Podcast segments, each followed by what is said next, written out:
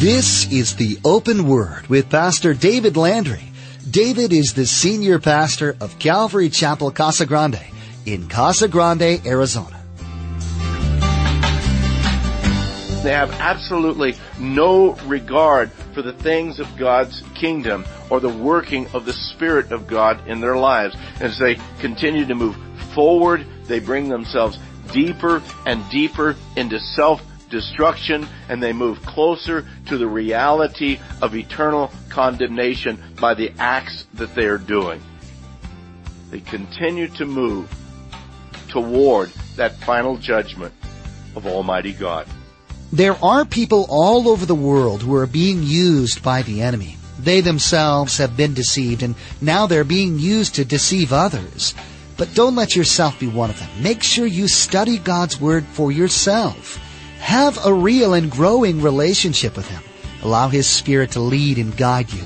Continue in His work of grace. Take a stand for the truth and don't compromise. Understand that the Scriptures are the only source of absolute truth. That's where you need to draw from. Well, let's join Pastor David in the book of Jude, chapter 1, verse 5, for the conclusion of our message entitled, Woe to the False Teachers.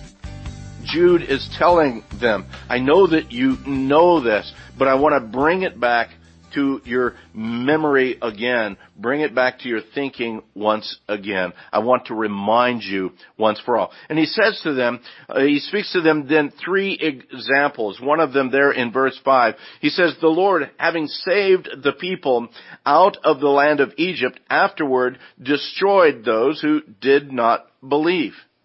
He's bringing to them three Old Testament events as, as an example of what's going to happen to these men that have crept into the fellowship.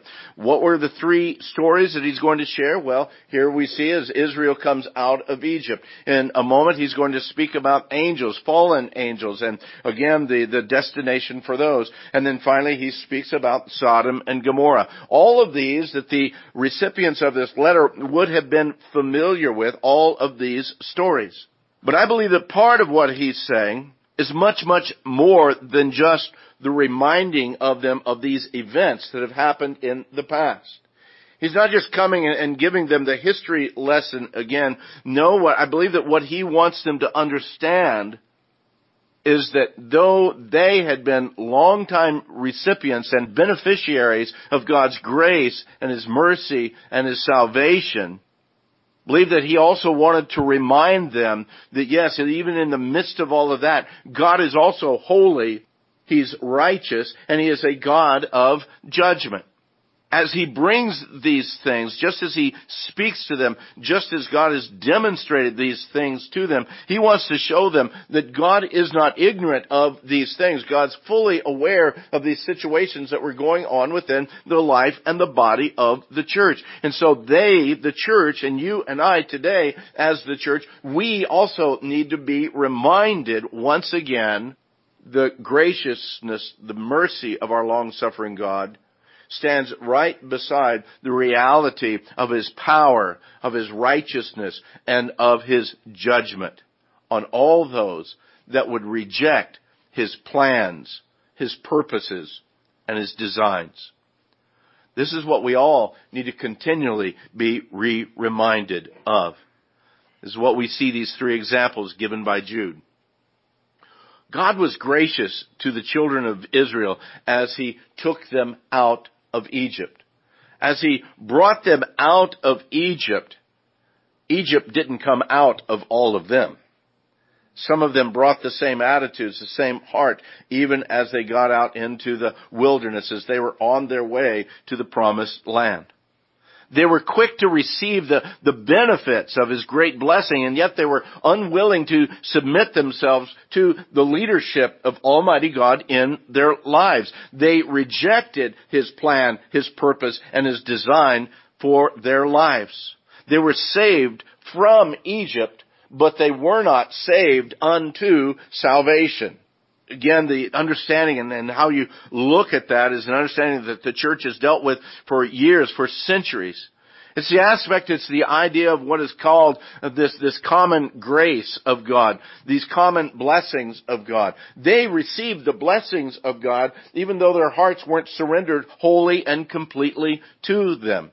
They were among those who were saved, but many of those that were among those who were saved were not saved. And just as Jude reminds them, most of those children, those Hebrew children who escaped out of Egypt, they weren't faithful. You can look back in the pages of the story of the Exodus and you can see the rebellion that continued to come against Moses and against Moses' leadership. And so this entire generation perished in the wilderness and the Bible is very clear. They perished in the wilderness because they did not believe. This is a part of what Jude wants the church to remember.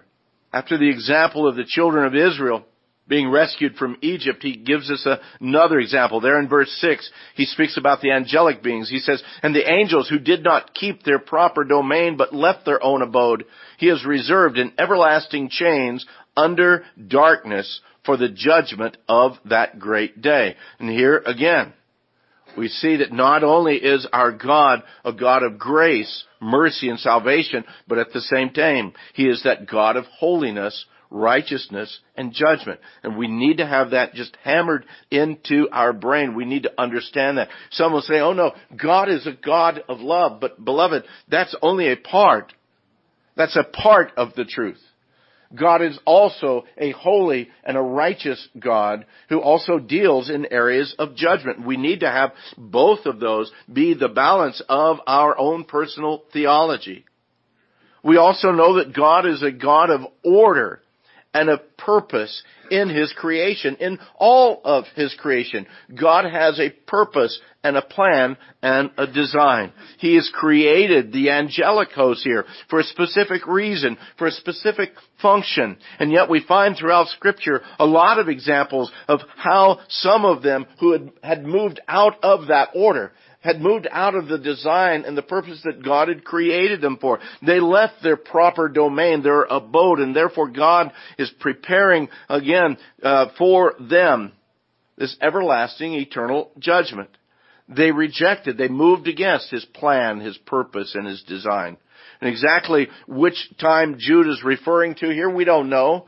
A lot of people go back to the Genesis 6 account and said this is what he's speaking about here, where the uh, sons of God came to the daughters of men and they bore children, but that's not necessarily what he's referring to because we see the reality of fallen angels all through scripture, where they've stepped out of the domain, they've stepped out of their place and their position that God has designed for them. Again, we don't know for certain which area, but we do know that in the writings of Jude and the parallel writings of Peter, they're speaking about those that had rebelled against God. And we see this same idea, the same understanding of rebellion against God's plan, God's purpose, and God's design, even as we move into the story or into the event, into Jude's reference to Sodom and Gomorrah. In verse 7, he says, as Sodom and Gomorrah and the cities around them in a similar manner to these. And I, I, believe he's talking they were similar to the angels, again in this rebellion against God. He says, the cities around them in a similar manner to these, having given themselves over to sexual immorality and gone after strange flesh, are set forth as an example, suffering the vengeance of eternal fire.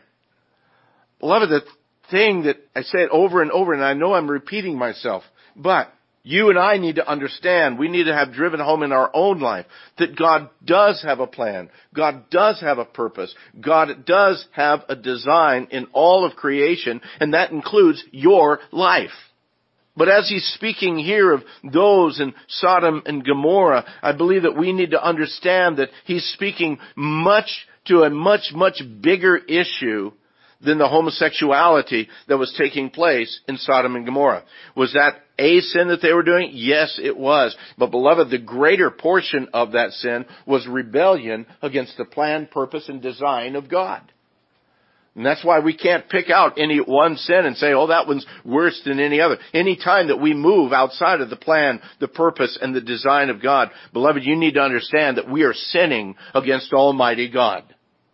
And I believe as Jude is speaking of these that are creeping in, that's what he's saying. He's not saying that these that have come into the church are acting as homosexuals. That's not what he's speaking about here. He, what he's speaking about here is that there's judgment upon them because they're moving against God's plan, against God's purpose, against God's design, and God has already for them planned out their condemnation. It was set up long ago. It's a much, much bigger picture than one or two particular sins that we might look at. He's speaking to all of us. That's why Jude is now able in, in this whole passage to continue on with that bigger picture, that picture of rebellion against the mind and the heart of God. Look at what he says in verse 8. Likewise also these dreamers, they defile the flesh, they reject authority, and they speak evil of dignitaries. And again, as he lists these primary areas of concern, these symptoms of rebellion show up in the, in the choices that these men are making as they bring these false doctrines into the church. And Jude speaks about these actions. He says they're defilers of the flesh. He says that they have an anti-authority mindset, of a failure to submit to the authority or that's set before them, the authority of God as well as the authority that God has designed there in the churches. He also says that not only do they fail to submit, they show no respect for authority. They put themselves above those who God has placed in position of authority. There's a lot that can be said on all of these. I mean, I could have gone back, we could have looked at the story of the rebellion of the children of Israel, the fall of the angels. We could have looked at Sodom and Gomorrah. There's so much within this, and I encourage you to, to look into these things, but we're going to continue on. Verse 9, he speaks of Michael, the archangel. Even Michael, the archangel, in contending with the devil, when he disputed about the body of Moses, dared not bring against him a reviling accusation, but said, the Lord rebuke you. Now, I don't know if you've caught this or not, but what Jude is referring to here is not a biblical example. There's no place in the Bible that we read that story of Michael and Satan getting into a battle over the body of Moses. So what is he referring to? He's referring to actually other literature, other non-biblical literature. As a matter of fact, it's a, it's a Jewish tradition and it's in the writings of, of a book called The Assumption of Moses. The Jews don't look at it as scripture. The Christians don't look at it as scripture. But within that book that was written, uh, early, early on, again from the Jewish tradition that was sent down through the ages, he comes back to this battle. It doesn't mean that the battle wasn't real real, but neither does it mean that the assumption of Moses suddenly becomes scriptural for us. No, Jude is referring to something that has been passed down through Jewish tradition. This battle was there. And at the midst of that battle, Michael says, uh, or again, Michael in that battle against Satan, he comes up and he says, I'm not going to rebuke Satan. No, I bring him to the Lord. The Lord rebuke you, Satan. Why? Because he knew that there was a place of authority. He knew that there was a standard of authority. And Michael was someone who was under the authority of God, not the authority of Satan. No understand that. But he knew that God could deal with him in a much greater way than what he himself could. These false teachers that Jude speaks about, they don't respect authority. They don't respect any kind of authority or even angels. They stand against God's order of things. Jude goes on in verse 10, he says, These speak evil of whatever they do not know, whatever they know naturally, like brute beasts in these things, they corrupt themselves. They think, they process, they, they move in, in a natural realm. Like brute beasts, like animals is what he said their human logic, their natural desires, their fleshly appetites. That's what moves them. That's what controls them. And they have absolutely no regard for the things of God's kingdom or the working of the Spirit of God in their lives. As they continue to move forward, they bring themselves deeper and deeper into self destruction and they move closer to the reality of eternal condemnation by the acts that they are doing. They continue to move toward that final judgment of Almighty God. So verse 11, Jude says, woe to them. Woe to them because they've gone into the way of Cain. They, they've run greedily into the error of Balaam for profit and they've perished in the rebellion of Korah. Once again, as Jude brings these points about, he's referring to these Old Testament events as examples for them even now in the New Testament. He says, woe to them because they're like Cain. Cain was one who devised his own manner of worship without any kind of regard to the design, the mind, the purpose of God. His attitude wasn't that of pleasing God, but simply of going through the motions on the outside. While sin reigned in his heart, he mocked the reality and the holiness of God by simply going through the motions. Aren't you glad that people don't do that today? It's a sad reality, isn't it? In the midst of sin, people that go through the motions of religion without any regard that the judgment of God is going to come upon them. Without any regard that the holiness of God has set forth a design and a purpose and a plan. And again, it's not by sacrifices that He's pleased with. It's by the brokenness and the contriteness of a heart that comes and falls in worship before Him. It says these that have crept into the fellowship, oh, they go through the motions of religion, but they don't have the heart and mind of God. So I say, Lord, save us. Save us from empty religion.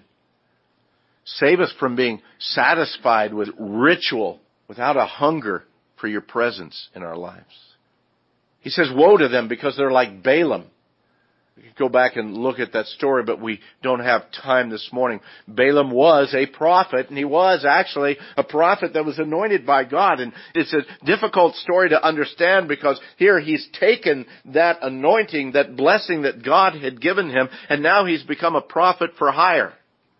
And he'll prophesy whatever you want him to prophesy if you give him the right amount of money. And that was the situation with Balaam. But I love it when Balaam was paid to prophesy against the children of Israel, as he began to prophesy against the children of Israel, God gave him prophecies for the children of Israel.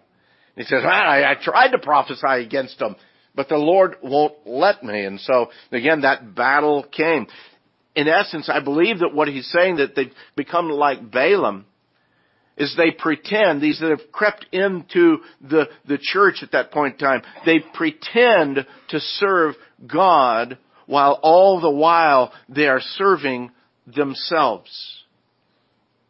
Balaam was greedy. He was lustful for the things of this world. And yet there was no desire that we see within his life at that point in time to be found obedient to God, particularly regardless of any kind of a personal cost. We have those within the fellowship of believers that pretend to serve God while they're simply serving themselves. Yeah.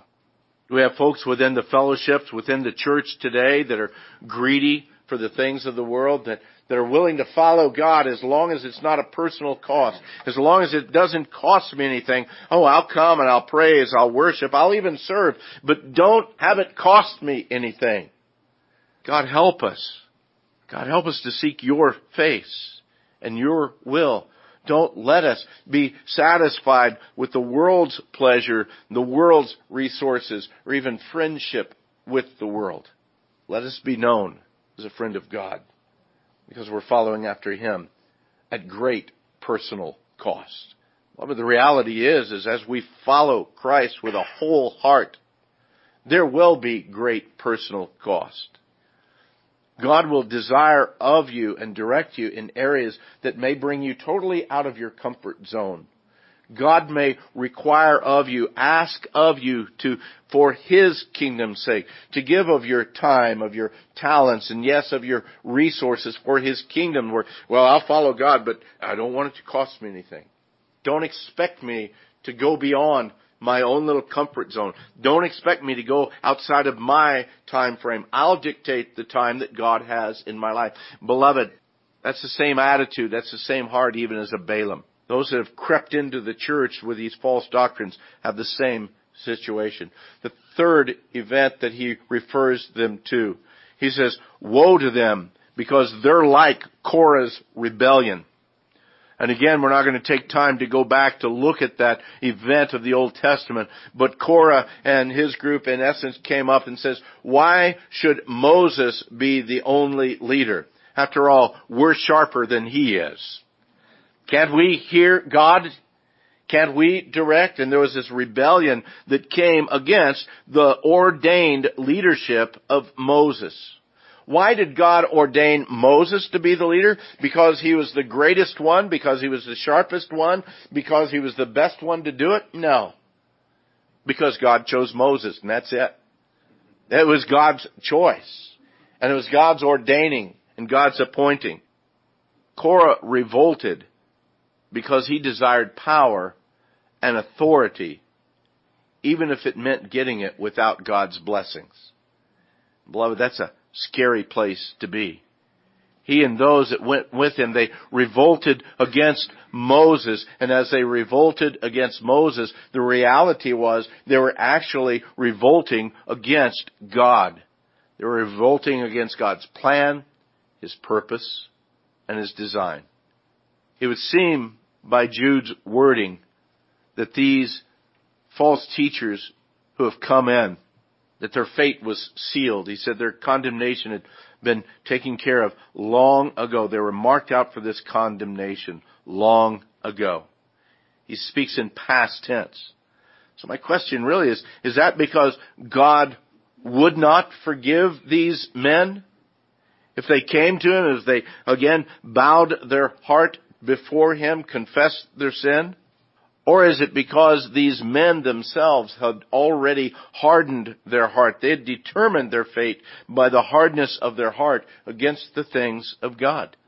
I believe that it's the latter. I believe that it's, it's the fact that they had already hardened themselves against the Spirit of God working and moving in their lives. These men were so determined to gain control, to gain power and authority over those within the church, while all the time knowing that they were rebelling against that plan, that purpose, and that design of God. They crept into the fellowships. They were unnoticed, but they had the full intent of subverting the leadership God had in place. They crept into the flock and they began feeding on the sheep instead of feeding the sheep. Jesus warned about this so clearly. We read many times in the New Testament and the gospel accounts of Jesus warning those who were following him that there's going to be some that will come in and they will devour you.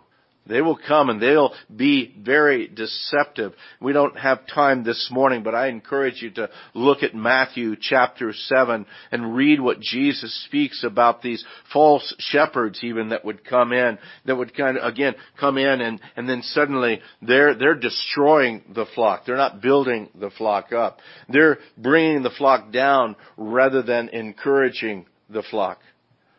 Beloved, we, even as a church, you as an individual believer, just as Jude says, we need to be able to contend for our faith. You and I, all of us together, the fellowship corporately, you individually, need to be growing in your faith, being growing in your relationship with Christ.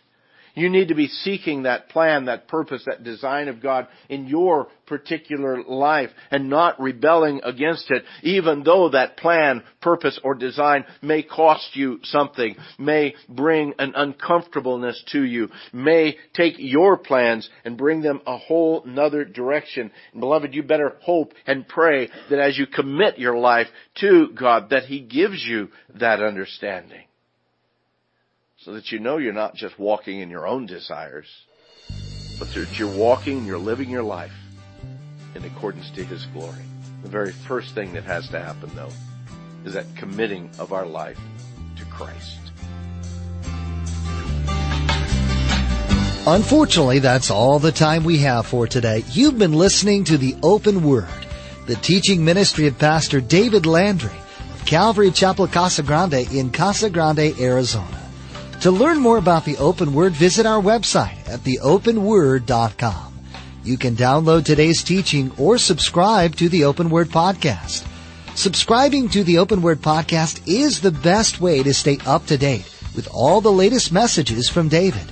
To subscribe, log on to theopenword.com, click on the podcast option on the homepage, or simply search for the Open Word in the iTunes Store.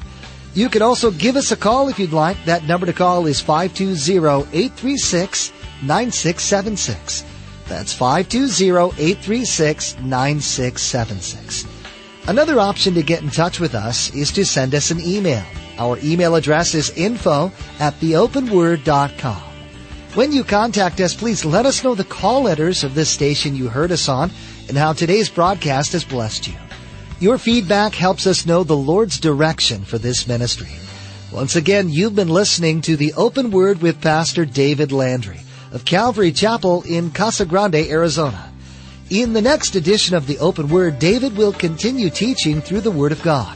So please make plans to join us again and may God richly bless you.